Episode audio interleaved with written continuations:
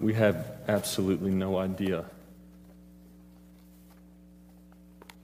privilege it is to hold on to this in our hands. There are over 6,800 languages in the world, and only 457 have a full translation of the Bible. Only just a little over 1,200 have a full translation of the New Testament, and over 2,000 of those languages have nothing.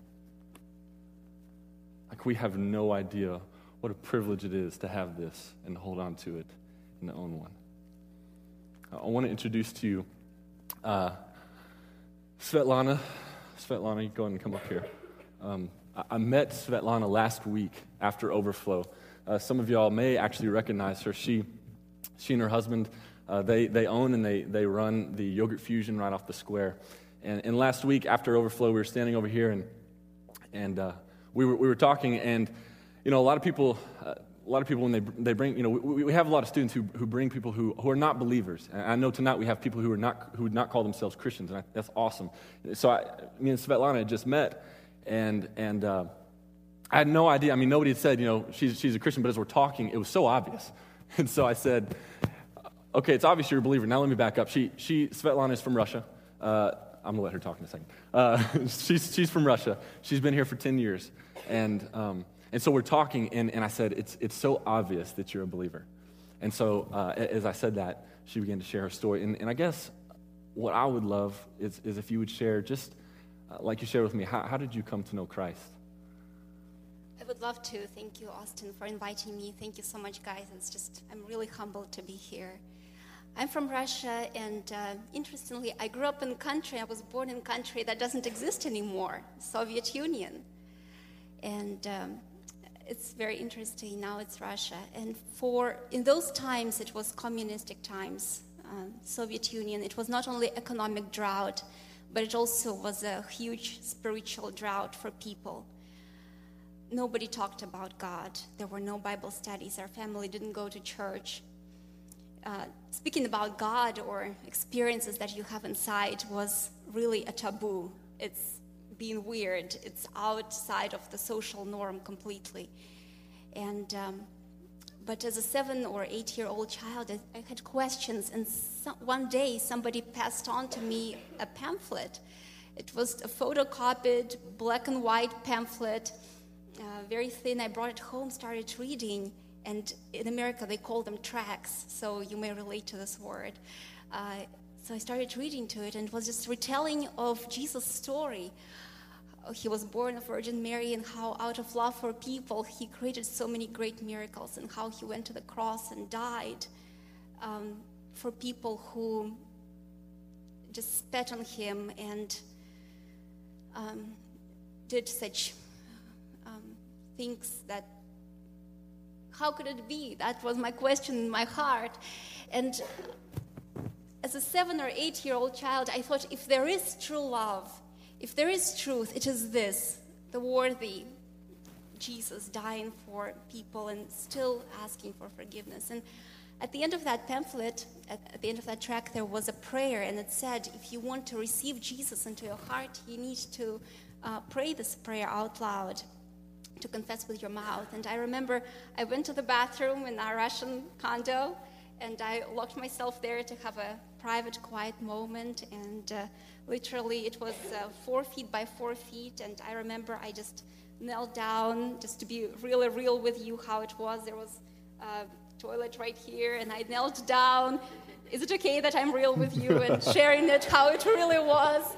it was just me in that pamphlet, and uh, there was that sinner's prayer, and I was, my heart was filled with anticipation of something, and I knelt down and I said in Russian, Иисус, я верую, что ты Сын Божий, ты пришел на землю, чтобы понести наказание за грехи мои, ты умер и воскрес, и всегда жив, я верую в это.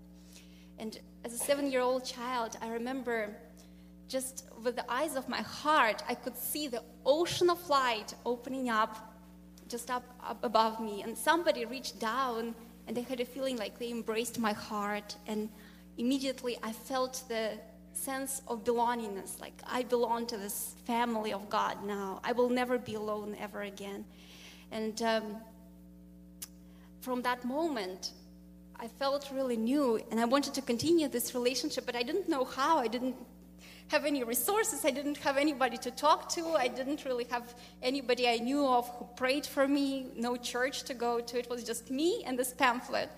So all I knew was to do is I memorized the sinner's prayer, and I also somehow knew the Lord's prayer. And um, at night, before going to bed, I would start sharing those prayers. And after a few days, I felt it wasn't uh, talking to the ceiling anymore. I felt the dialogue and just God's peace and wisdom coming over me. And for many years, I felt, I had such a feeling I was as if I was in the school of Holy Spirit. It was just Him guiding me, and I did not have a Bible to read or any other resources. And He was kind of teaching and leading me. He was my backbone in those hard times that we lived in, and my source, and He was my everything, really, my, my life.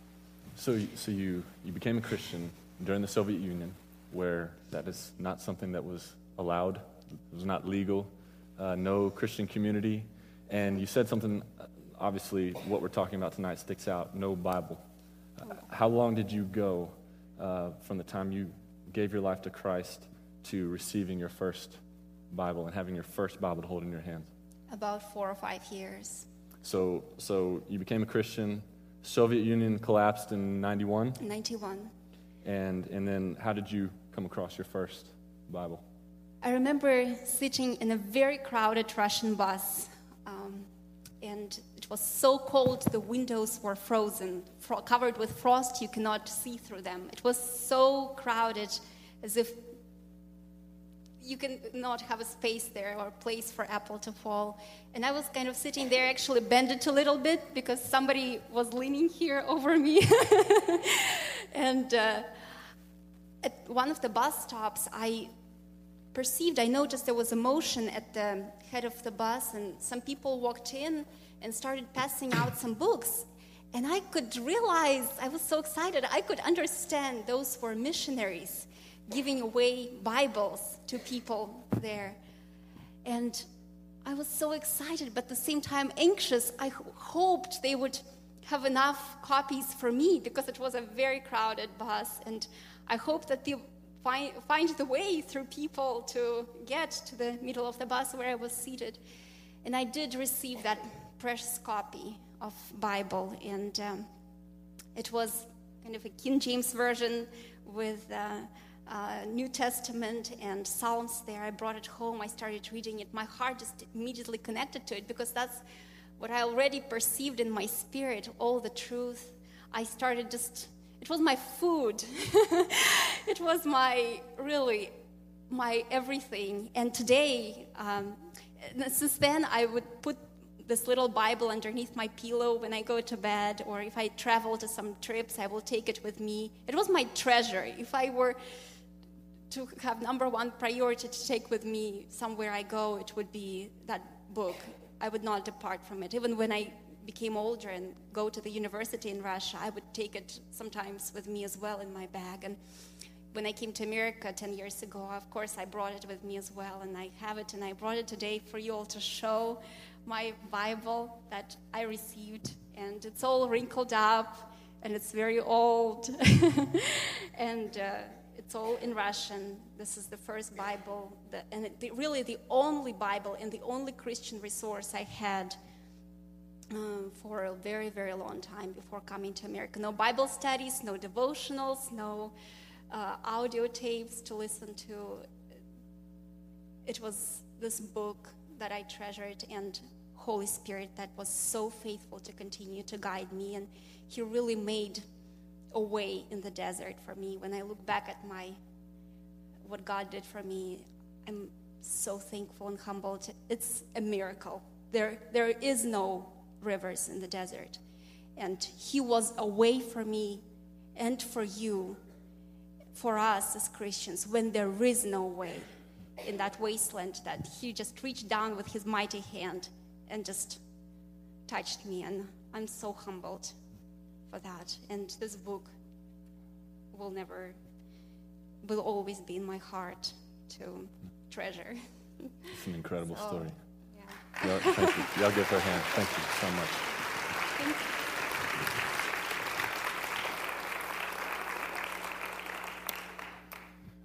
We have no idea how privileged we are to hold what we hold in our hands. Um, you know, the Soviet Union collapsed in, in 91, and so with that, uh, the door opened for people to start bringing Bibles into the country.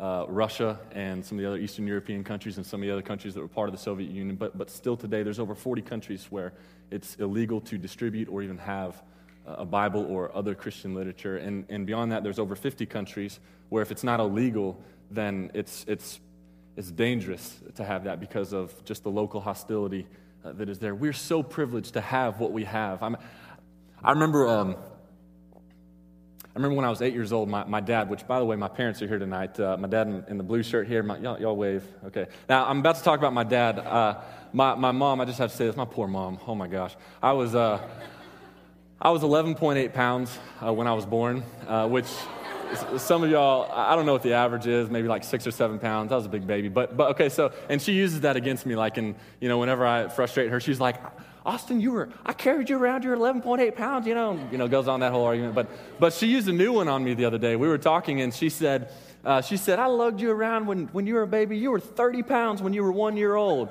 Now, now I say that like some of you may not realize. I, I actually looked this up the other day. That the average three year old boy is 33 pounds. At one, I was 30 pounds. I don't want to know what I was when I was three years old, but they, she, said, she said they called me the blob because I just didn't move. I just. I just kind of, anyways. But, but my dad, I remember when I was, I remember when I was eight years old, or I don't know, I was seven or eight. Uh, my dad took me to the old Rangers uh, baseball stadium, not the ballpark that we have now. You probably don't even remember, remember. Some of you do, okay. And we went there for some, you know, meet the players event where you go out on the field and you meet, you know, the players. And, uh, and so in that, you know, I got to meet some of the Rangers, Nolan Ryan. I think, I think Nolan Ryan was there. I don't remember. Okay, Nolan, my dad's shaking his head, yes. So Nolan Ryan was there, which he was like my hero. But there was another guy there. He didn't play for the Rangers. I don't know why he was there, but Roger Clemens was there. And, and we took a ball to get it signed, and I got Roger Clemens to sign this baseball. Now, if you know anything about baseball, uh, Roger Clemens, if you have a ball or anything signed by him, it's going to be worth something someday, very valuable. I mean, prior to him getting in all this trouble, automatic bid for the Hall of Fame, and probably still an automatic bid for the Hall of Fame. Uh, but I got this ball autographed by Roger Clemens, and almost immediately when I get home, you know, I played Little League Baseball, I used that ball. Like, like I, my dad didn't, you know, come on, dad, you should know. Uh, but, but like he didn't, he didn't, uh, you know, tell. I, I, didn't know. I didn't realize what I had in my hands. Kind of like one of those Sandlot moments. You ever seen that movie?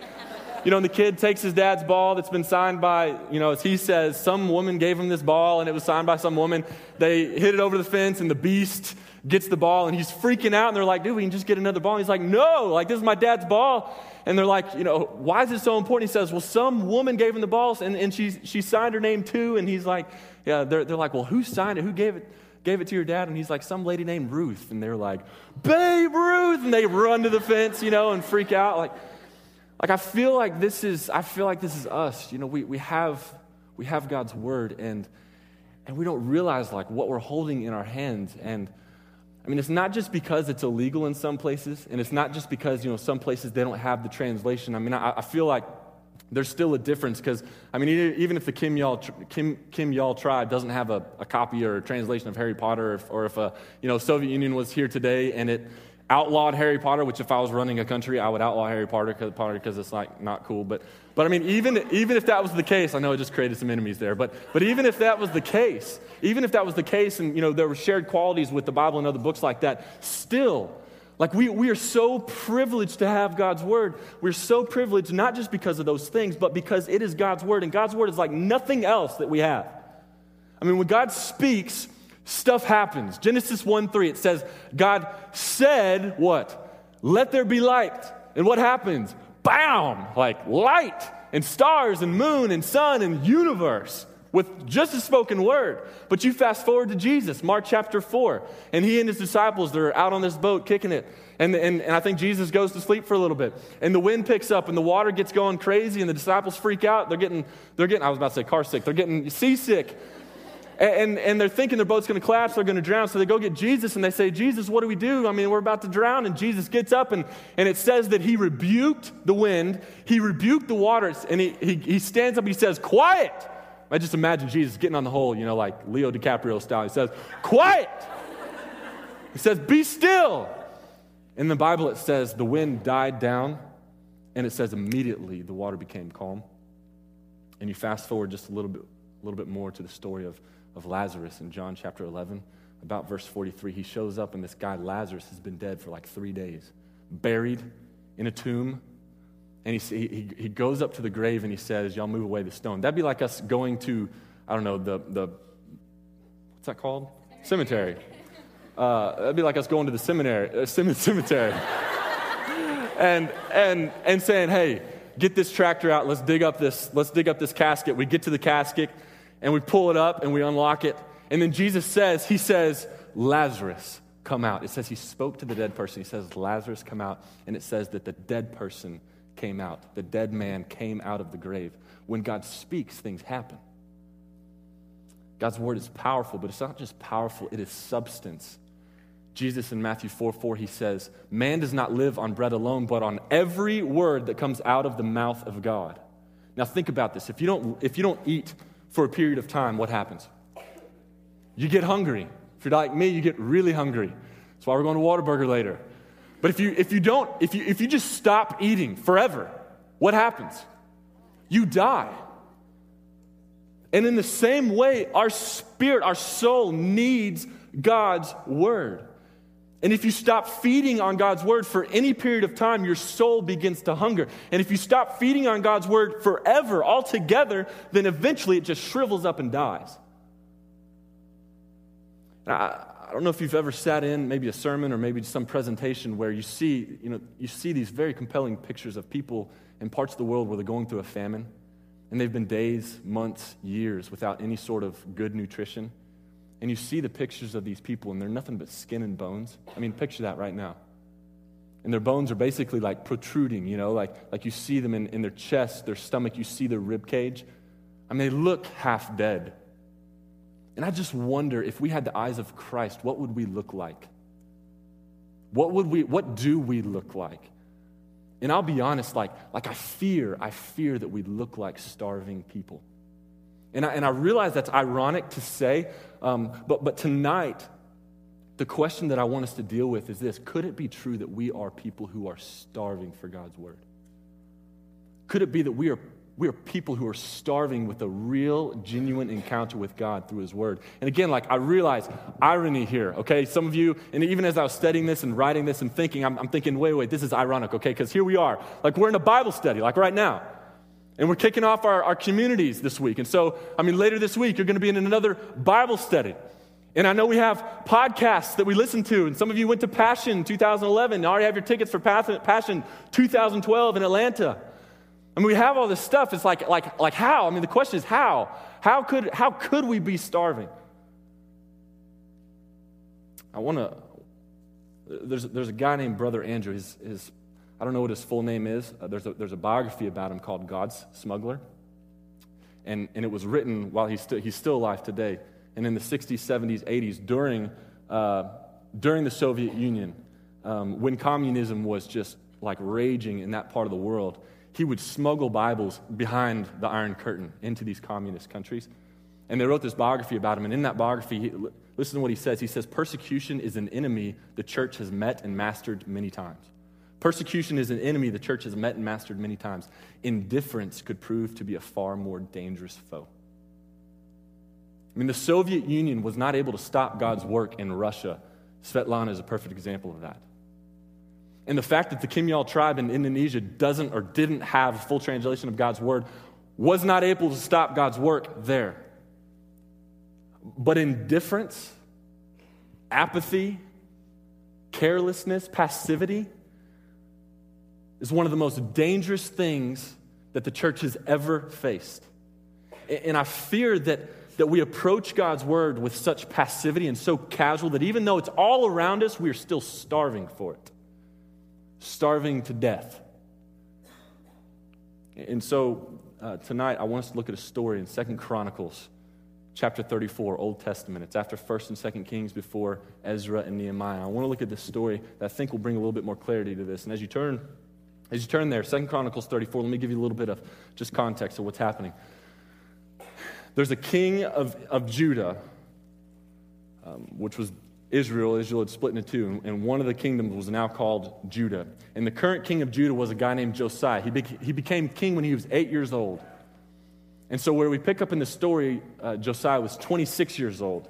And, and just like we saw with Gideon and the Israelites in Judges, at that point, the Israelites had, had started to turn their back on God. They were worshiping other idols, but they were still very religious people. They, they, they still, anyways, you'll, you'll see that in a second. So, so Josiah, when he's 26 years old, he gets his leadership together and he says, Guys, it's time for us to renovate the temple. Now, that's significant because of this. So the reason that he does that is because of this. In the Old Testament, all worship of God like surrounded or was centered around the temple, okay?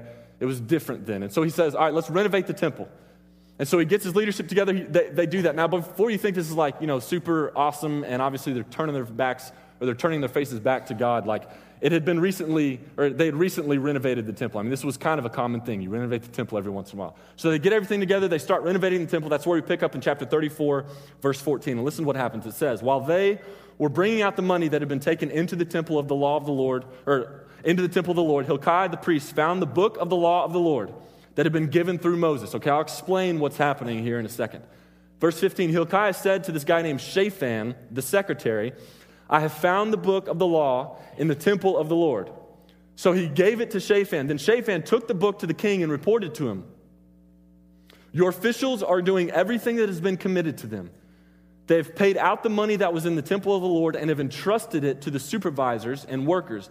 Then, okay, so like not the first thing he says, towards the end, I feel like he's just kind of tapping it on at the end, like, oh, and by the way, it says, then Shaphan the secretary informed the king, Hilkiah the priest has given me a book. So, like, they're cleaning out the temple, and this guy that's cleaning out the temple comes across this book. Now, it wasn't like, oh, here it is. It was like, what is this?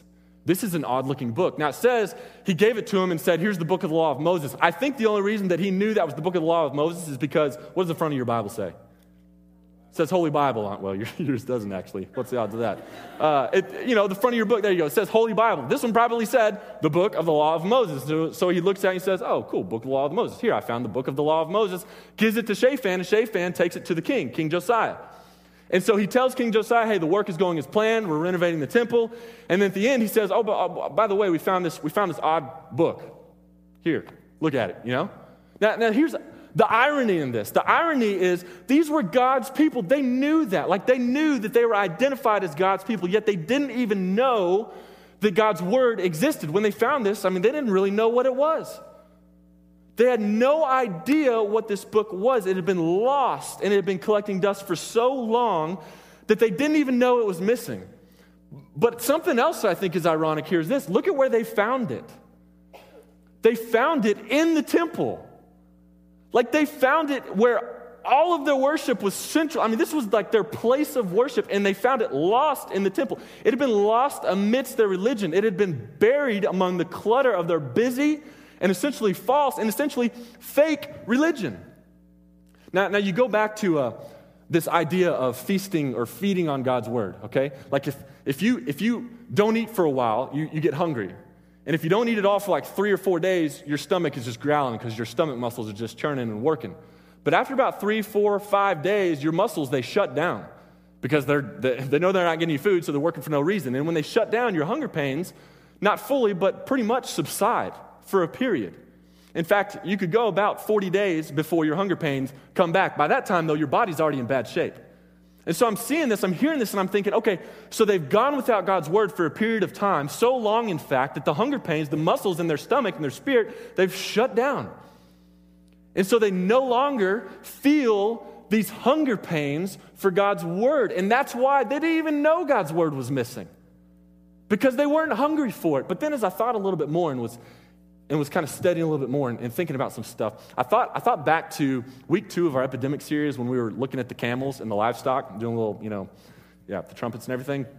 Well, I was looking around online for some, just to learn more about camels. Uh, and I came across this video, and it was, these, it was these guys in the desert in Egypt with their camels traveling, and, and it showed how when these camels get hungry, they get mad when they get hungry so, to keep them from getting mad, even though they didn't have food, they would feed them cardboard. Now, the cardboard had no nutrition at all. But when he fed them the cardboard, it made their hunger pains go away. So even though they weren't getting nutrition, it, it satisfied their stomach. And I started to think that's really what the picture is here. They were filling their stomachs with cardboard, and that's why they didn't realize they were starving for God's word. Their stomachs were full of other things, even though those other things were of no nutrition. They had been worshiping these other idols, they had been filling their time their mind, their hearts with these other things. And so they didn't even recognize that they were hungry for something of value being God's word. And so you go on a little further, and it says, at the end of verse 18, it says, And Shaphan read from it in the presence of the king. And I feel like this is one of those Jumanji moments. You remember the movie Jumanji, Robin Williams? They find that game, and they're like, hmm, this is interesting. They open it up. And the second they roll that dice, I mean, it just messes their world up. I mean, things all start happening from everywhere. Like, I feel like this is one of those moments because they have no idea what they're about to get into when they open this book. And so they open the book, and it says in verse 19, it says, actually, back up to verse 16. No, back, go to 19. When the king heard the words of the law, so Shaphan, he starts to read, verse 19. When the king heard the word, heard the words of the law, he tore his robes. When the king, Shaphan begins to read, okay, and, and whatever it was the king Josiah heard, it caused him to tear his robes. Now, let me just stop here for a second. Culturally, I guess when they got convicted, like they would just, I don't know if it's like an Incredible Hulk type moment or what, but they're just like, you know, ah, you know, maybe it's like tearing out your, you know, pulling out your hair. Maybe that's kind of the same thing we would say today. But they would, you know, just grab the robes and I guess just tear them. Like culturally, that was okay then. Um, but like now, if you feel convicted, I don't start ripping your clothes off. Um, I don't know why my mind went there when I was studying, but I was thinking that would be a really interesting conversation with Dr. Jeff afterwards, um, and it probably wouldn't go well. But so it says, when the king heard the words of the law, he tore his robes. He gave these orders to Hilkiah and a bunch of other dudes. And then verse 21, it says, He gave these orders, and here's the orders Go and inquire of the Lord for me and for the remnant in Israel and Judah about what is written in this book that has been found. As soon as Josiah heard just a little bit of it read, he stops and he, and he hungered more. If you're writing things down, write this down. As soon as he heard some of the word, he hungered for more of it. He hungered for more. Now, I'm, I think I'm 116th Norwegian. Is that about right? And I think most of my heritage is European. There's maybe something else mixed in there. I don't know. Okay, maybe. Uh, but my stomach is straight up Mexican. I love Mexican food. And, and so, like, here's the thing like, I, you go to a Mexican restaurant, what do they do? They, the first thing they do, they bring you a basket of chips and some salsa. It is, it is humanly impossible for me and I've even gone in like knowing, because this is a struggle of mine, like I've, I've gone in knowing like I, I, can't, I can't do this, or I, I can only eat a couple. But like what happens is I eat one, and it's impossible for me to not eat the rest of the basket from that point forward and then ask for another basket. You know what I'm talking about. Um, it, I was in, when I was still in Lubbock, uh, this guy had come in to, uh, we, we had a meeting scheduled, lunch meeting scheduled to talk about some future mission opportunities. And he was wanting us to partner with his missions agency. So we went out to lunch. We went to my favorite restaurant in Lubbock called Durango's. And uh, Durango's is awesome because of the chips and the salsa. And, uh, and here's what they do at Durango's they bring out one basket full of chips, and then one thing is salsa. And, that, you know, one thing is salsa, that's normal. A lot of people do that. So what you do, you, you know, you take your chip, you dip it in the salsa, you eat. Okay, so here's what this guy does. First time I've met him. Gets the basket and the salsa put on our table. He takes a chip and he takes the salsa like this and he dips it and he just, as we're talking, he just starts eating like this. I was like, WTW, like, what, what, what's going on? Like, what the what, you know? And uh, um, you just don't do that. Like, you, you know, if there's only one, you don't, you don't do that. So, but anyways, needless to say, we didn't do any partnering after that because I wasn't very happy. But, um, like, as soon as Josiah heard some of it, he hungered for more. Once you get a taste, it's impossible not to want more. It's impossible not to want more. You remember this quote from A.W. Tozer? Worship is why we were born, and it's why we were born again. We were created for this. And when we encounter God's word, it's like one of those romantic movie walk to remember type moments where it's like they, they see each other and there's that double take. You know, you see it, want more, you go back, and then like all the lights dim. It doesn't matter if it's inside or out in the field, whatever it is, middle of the day, like the lights dim, cue the romantic music, and it kind of comes up. And then this, this, this disco ball just kind of appears from out of nowhere. And then the camera starts to spin, and you're in this moment, you know, like, like this. And you just, you just, it's, it's like they want more. They got to taste, they got to have more of what it is. And that's exactly what it's like when we encounter God. We were created for a relationship with God. And the moment, the moment that we truly encounter Him through His Word, we hear His voice, it awakens You know, it's like we've gone without food for a period of time, and, and that food gets to our stomach, and those muscles start working again, and it wakens that innate desire that we were created to have for Him and His Word. And that hunger comes back, that hunger for more. So he heard some of the word, he hungered for more. Then you go on, uh, you, you skip over to verse 26. Chapter 34, verse 26, he says, Go inquire of this person, this prophet, uh, to get more information about God's word, because he hungered for more. And then they get to this person in verse 26. This is what this person says. They say, Tell the king of Judah who sent you to inquire of the Lord. This is what the Lord, the God of Israel, says concerning the words you have heard. Verse 27 Because your heart was responsive and you humbled yourself before God when you heard what he spoke against this place and its people, and because you humbled yourself before me and tore your robes and wept in my presence, I have heard you, declares the Lord. When Josiah heard and read God's word, he humbled himself. And when we encounter God's word, it humbles us. And it's a weird thing how it happens. Like the closer we draw to God, it's almost as if, or it feels like we're getting further and further away. Let me explain that. You remember studying James 1 last semester? James 1, verses 22 through 27 ish. You get to James 1 23, uh, and in James 1 23, it says, Anyone who listens to the word but does not do it, it says, is like a man who looks at his face in the mirror. And then after looking at himself, he goes away and immediately forgets what he looks like. When we are apart from God's word, we develop this false sense of who we really are. We start to think like we're, we're bigger, we're better, we're cooler, we're hotter, we're sexier, we're holier than we really are. But the, but the closer that you draw to God, the more you realize, the more that you, the more you realize you're a whole lot smaller, a whole lot littler, uh, a whole lot less cool, um, and a whole lot more sinful you thought in comparison to how huge and how, how big and how righteous and how perfect and how pure and how holy and how awesome our God is. Romans 12, 3 says, Don't think of yourself more highly than you ought, but rather think of yourself with sober judgment in accordance with the measure of faith God has given you. So Josiah heard some of it, he hungered for more, and as he heard God's word, he humbled himself. And then you get to chapter 34, verse 29.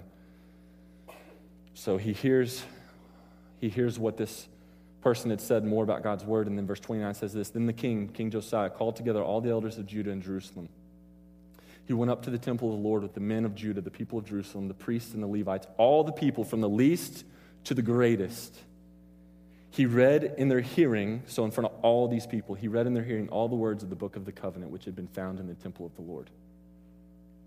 The king stood by his pillar and renewed the covenant in the presence of the Lord to follow the, follow the Lord and keep his commands, regulations, and decrees with all his heart and all his soul, and to obey the words of the covenant written in this book. Then, verse 32, he had everyone in Jerusalem and Benjamin pledge themselves to it the people of Jerusalem did this in accordance with the covenant of God, the God of their fathers. And Josiah, verse 33, removed all the detestable idols from all the territory belonging to the Israelites. And he had all who were present in Israel serve the Lord their God. As long as he lived, they did not fail to follow the Lord, the God of their fathers. So when Josiah read from God's word, he and all the people turned away from their sin and turned toward the call of the Lord, turned toward the call of God. You have not encountered God's word if you are not being convicted to turn away from your sin. This is kind of how I've typically explained it. At some point in our life, like, like we're, we're all backing up, we are all born walking one direction. We'll just say it's, we're born walking this way. And at some point in our life, we're encountered with this.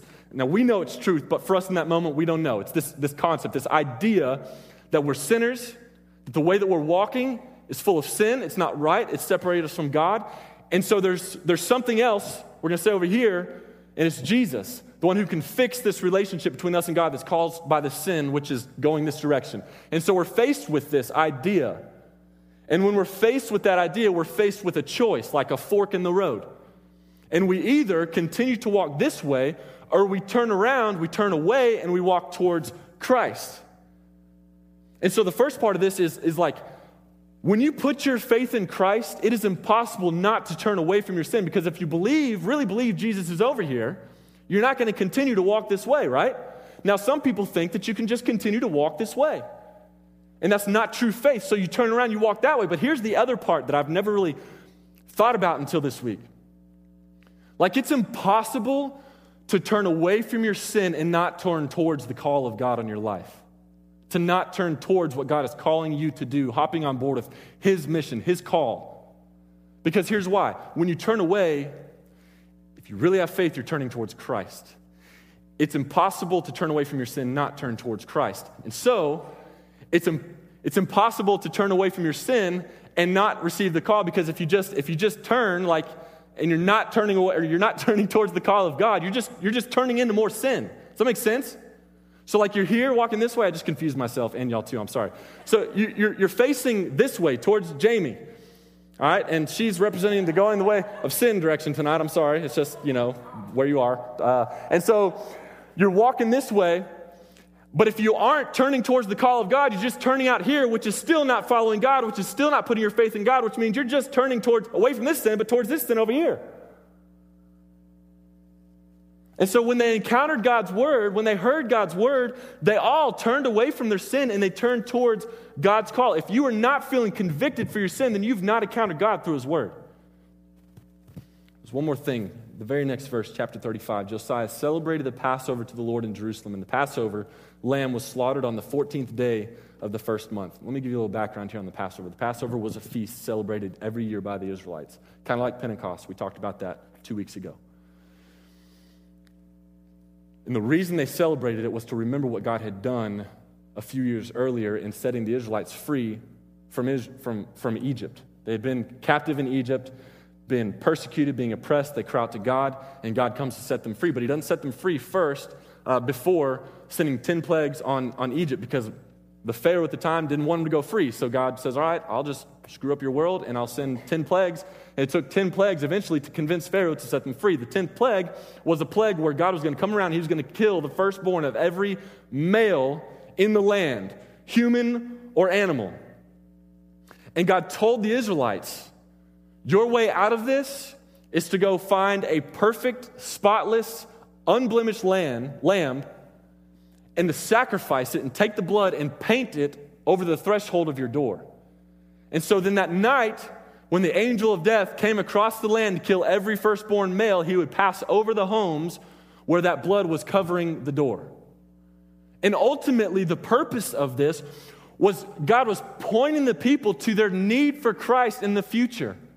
I mean, because it was the blood of the Lamb covering the doors of the people that saved them from the angel of, the, of death. And it is the blood of the Lamb that covering our hearts, Lamb capital L, covering our hearts that saves us from eternal death. Revelation, I mean, we're talking Exodus here, Old Testament, where this story happens. But you fast forward all the way to the very last book of the Bible. Revelation 12, verse 10 says this Now have come the salvation and the power and the kingdom of our God and the authority of his Christ. For the accuser of our brothers who accuses them before our God day and night has been hurled down. And verse 11 says, They overcame him by the blood of the Lamb and by the word of their testimony. All of God's word, every part of it, Genesis 1 all the way to the end of Revelation, is pointing to, to one person, to one event, and that is the person of Christ and the event of him dying on the cross and resurrecting from the grave for the salvation of our souls. All of God's word points to that. And when Josiah read God's word, not only did he hunger for more, not only did he humble himself, not only did he and all the others turn away from their sin and turn toward God's call, but his attention was turned to Jesus. That's why they had this Passover. So the question tonight is this We're asking the question could it be possible that we are starved for God's word? We're starved for a real encounter with God through his word. And, from looking at Second Chronicles, there's, there's a few questions that I think come about by looking at how, how Josiah and them respond. And, and and I think these questions will help us answer whether or not we're starved. It's kind of this examine yourself kind of moment. I want you to write these questions down, and then I, this, like this week or whenever, tonight, I don't care. Like, ask these questions and, and, examine your heart, examine your life, examine yourself, and, and see, see what the answer is. Here, here's the first one is this Do you hunger more and more for God's word? Do you hunger more and more for God's word? I mean, if you don't eat for a long time, uh, your stomach muscles, they shut down, remember? But the moment you put food in your stomach, your muscles, they, they kick back up. And so they, they digest that food, but it doesn't take long for the food to be gone. And then you get hungry again. And so there's this constant process of you go to the Word, you get filled, but you're hungry again. You go to the Word, you get filled, but you're hungry again. The scary thing, though, is this if you don't hunger for the word, then it's likely you're starving because it means you've been separate from a real encounter with God and the word for a long, long enough time for those muscles to shut down. Do you hunger for God's word more and more? The second thing is this are you getting lower and lower? The more we feast on God's word, the more we recognize how small we are in comparison to how huge He is. And the irony is, is it feels like the closer we draw, the further we get, even though that's not really the case. It feels that way. And it's not only we humble ourselves more before God, we lower ourselves more before God, but if you look in chapter 34, verse 27, this person talking to Josiah says, Because your heart was responsive and you humbled yourself before God, but then goes on and says, And because you humbled yourself before me. So not only does lowering ourselves as a better perspective of who we are the more we're in God's Word, not only does that happen before God, but it also affects the way and our attitude towards other people. And the third question is this Is your conviction to turn away from sin and turn toward God's call growing stronger? I, I, I fear that a lot of us either are still walking this way because we don't feel the conviction from our sin, but even more so, I, f- I fear that some of us have just turned right here. And so, like, we turn away from this sin only to turn to this sin. And we're yet to turn all the way to Christ and accept the calling that He has on our life. Like, this right here is not real faith. If you don't accept God's calling in your life as well as turning away from sin, you even have to question whether or not your faith is legit, whether or not your faith is real. And when we encounter God's word, truly, there's that full turn, 180 degrees. And then the fourth question is this Are your heart and mind becoming more and more focused on Jesus Christ? Everything in God's word points to Him. And if our compass is pointing toward anything else, we're likely starved. Tonight, we, we are kicking off this series four. So, over the next four weeks, we're looking at something. Uh, we're looking at four things that our ministry has been praying about since last December. Uh, these four prayers, um, honestly, it's not like we sat down and said, hey, let's think of four prayers. Like they just kind of came, came out of some conversations, came out of I, I, you know, what the Lord was leading us to pray for at the time, and they've continued with us. And these four prayers, I really think, are, are four things that are going to shape our ministry. And tonight, the prayer is simply this that we would be a ministry, that, that I would be, that you would be, that we would be people who are passionate, not passive, but passionate about seeking God's heart through His Word. That we would be people who are passionate, not casual, not indifferent, but passionate about seeking God's heart through His Word. Um,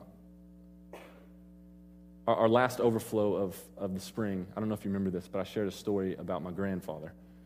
Um, my grandfather was, was, a, was a guy who had a huge impact on a lot of people's lives. Um, and, and, you know, when, when people die, he passed away in October of 2007. And when people die, you know, a lot of times they get an obituary in the paper. Uh, my grandfather got that, but he also got a, an article written about him in the paper. And I want to read just a, a short excerpt from that. I, I shared this with you last semester, but I know a lot of you weren't here. So, a couple just quotes from that. It said Cullum, his name was Cullum. Cullum was always interested in selling life insurance. He was a very successful businessman. But he was more interested in the assurance of life. And then it goes on further in the article and says he was interested in helping people, especially interested in perpetuating his beliefs that were really dear to him. He said to me once just recently that he didn't want to get to heaven and be accused of not helping people know the Lord. So, like, my, my, grand, my grandfather impacted a lot of people's life, and, and at his funeral, it was, it was pretty packed house, not completely, but, you know, family and friends, but there were tons and tons of businessmen, uh, some of the most successful businessmen in the, you know, city, state, probably outside of the state. He was a very influential guy. But I remember my last conversation with my granddad. Um, and you know how it is, like when you know you're about to have your last conversation with somebody that you that you really, really love? Like, like what's the last thing that you want to say to them? You, you want to make sure they know you love them. And so I remember I'm sitting there, I'm, I'm kind of kneeling there in, in his room. Um, he's sitting in his chair, and I'm holding his hand, and you know, we, we, I think we both knew. And, and so before I got up, I said, Papa, I love you. And he said, I love you. You know, we had that little moment. And, um, and I got up and started to walk out of the room, and as I walked out of the room, You know, he, it, was, it was his version of a yell. He didn't have a lot of strength at that point, but, but I, I, I heard him say kind of loudly, I dare you. And I, so I turned around. As I was turning the corner, I turned back around and said, What? He said, I dare you. You have to know my, my granddad. He had a little, you know, creepy looking smirk on his face. And I said, I said, what did you say? And he said, I dare you. And I said, you dare me to what? And he just kind of looked at me and giggled. And he said, I dare you. And he never explained what he was daring me to do. And so for like the next year after he passed away, like I, I wondered, you know, when I would remember that conversation, I wondered, what the heck was he daring me to do? And eventually I figured it out. About a year later, I, I, I realized that he was, he was daring me to give everything I have for the sake of the gospel, for the sake of God's word. And I want you to know how I found that out. About a year later, we had gone back to his house to kind of clean a few things out. And after we had gotten everything in the U-Haul, I hadn't really, I hadn't been back in a long time. So uh, I'd driven separately, and I, I, told my mom and my dad, sorry, uh, I, I, told, I told them, you know, hey, give me, I'll, I'll lock up. Let me, let me just kind of hang for a little bit. And so I went back in the house, and, uh, and I just kind of started walking around, you know, because, I mean, that's where they were, you know, ever since I was a little kid. And, and in each room, I started to just, you know, have specific memories that brought out very specific qualities in my granddad. I mean, I went to his office and it just reminded me, man, this fool was a hard worker, but his work was always centered around Christ. And then I went to the kitchen and I remembered, man, some of the last couple weeks that I had before my grandmother had passed away, we'd sit in there, we'd play dominoes, and we were competitive, and my grandmother was always trying to cheat. And my granddad would let her, and I wouldn't let her, and we'd get in these arguments. And, um, but my granddad had such an incredible sense of humor. Um, and then I went into the kitchen, and I remember he'd always sit in his, his chair, the head of, or the dining room, sorry. He'd sit in his chair at the head of the table, and it wasn't like this is my chair, back off, but it was like his rightful place. Um, he was the patriarch of our family, he was the spiritual leader of our family. And then I remember going into, uh, going into the, his bedroom, and, uh, and I remember, you know, the, the last few months really the last couple of years of my grandmother's life, she was not in very good health, and she was sometimes not the most pleasant to be around. She would get a little, get a little cranky sometimes. Uh, but my granddad, like, endlessly and constantly was at her side until she died. Like, even when she wasn't nice to him, I mean, like, the ultimate picture of, of a servant's love. Um, and then I went to the living room, and, and I remember in the living room thinking, like, about when I was, you know, just a tiny little dude running around on the floor, crawling around on the floor, playing with my Legos, which I still wish I could play with because they're awesome. Um, and, and, my granddad, you know, he, he, he wasn't too cool or too big or too great to get on the floor and play with me. Like humility, humble love. And about that time, my mom walked in, and we, we just kind of sat there. As it was her, it was her dad, and we just kind of started to talk and share some stuff. And in the middle of this conversation, like she looks at me and she goes, Oh my gosh. It's one of those, you know, older person OMG moments. And uh, she, uh, she, goes, she goes, Oh my gosh, have you ever been in, in Papa's closet? And I'm like, No. Uh, and so she goes, You have to come see this. And so we walk back into his closet and open the door. And when we open the door, I see three cardboard boxes. And she says, Open one of those. And so I go down and I open one. And when I open it, I just see all these notebooks, and I, I brought a few of them. I want you to see what these look like. I saw notebooks and notebooks, and this is only a few of them. I saw notebooks upon notebooks upon notebooks like this of my granddad's notes from studying God's word, like intensively, like passionately. I mean, just, just so you can see, like, like this one right here. Daniel, Hosea, Amos, Jonah, Micah, Habakkuk, Haggai. Nobody looks at those, those books, but look at this notebook. and it's just full of his notes. It's full of, of like his in depth study of God's word. And like that was the moment when I realized like he was daring me to give everything I have for the sake of the gospel. My granddad was so, so, so passionate about pursuing God's heart through his word. And my prayer for myself since then, and my prayer for us as a ministry, is that we too would be passionate about pursuing God's heart through His Word. That that's what would define us as a ministry, that we would be passionate about pursuing God's heart through His Word.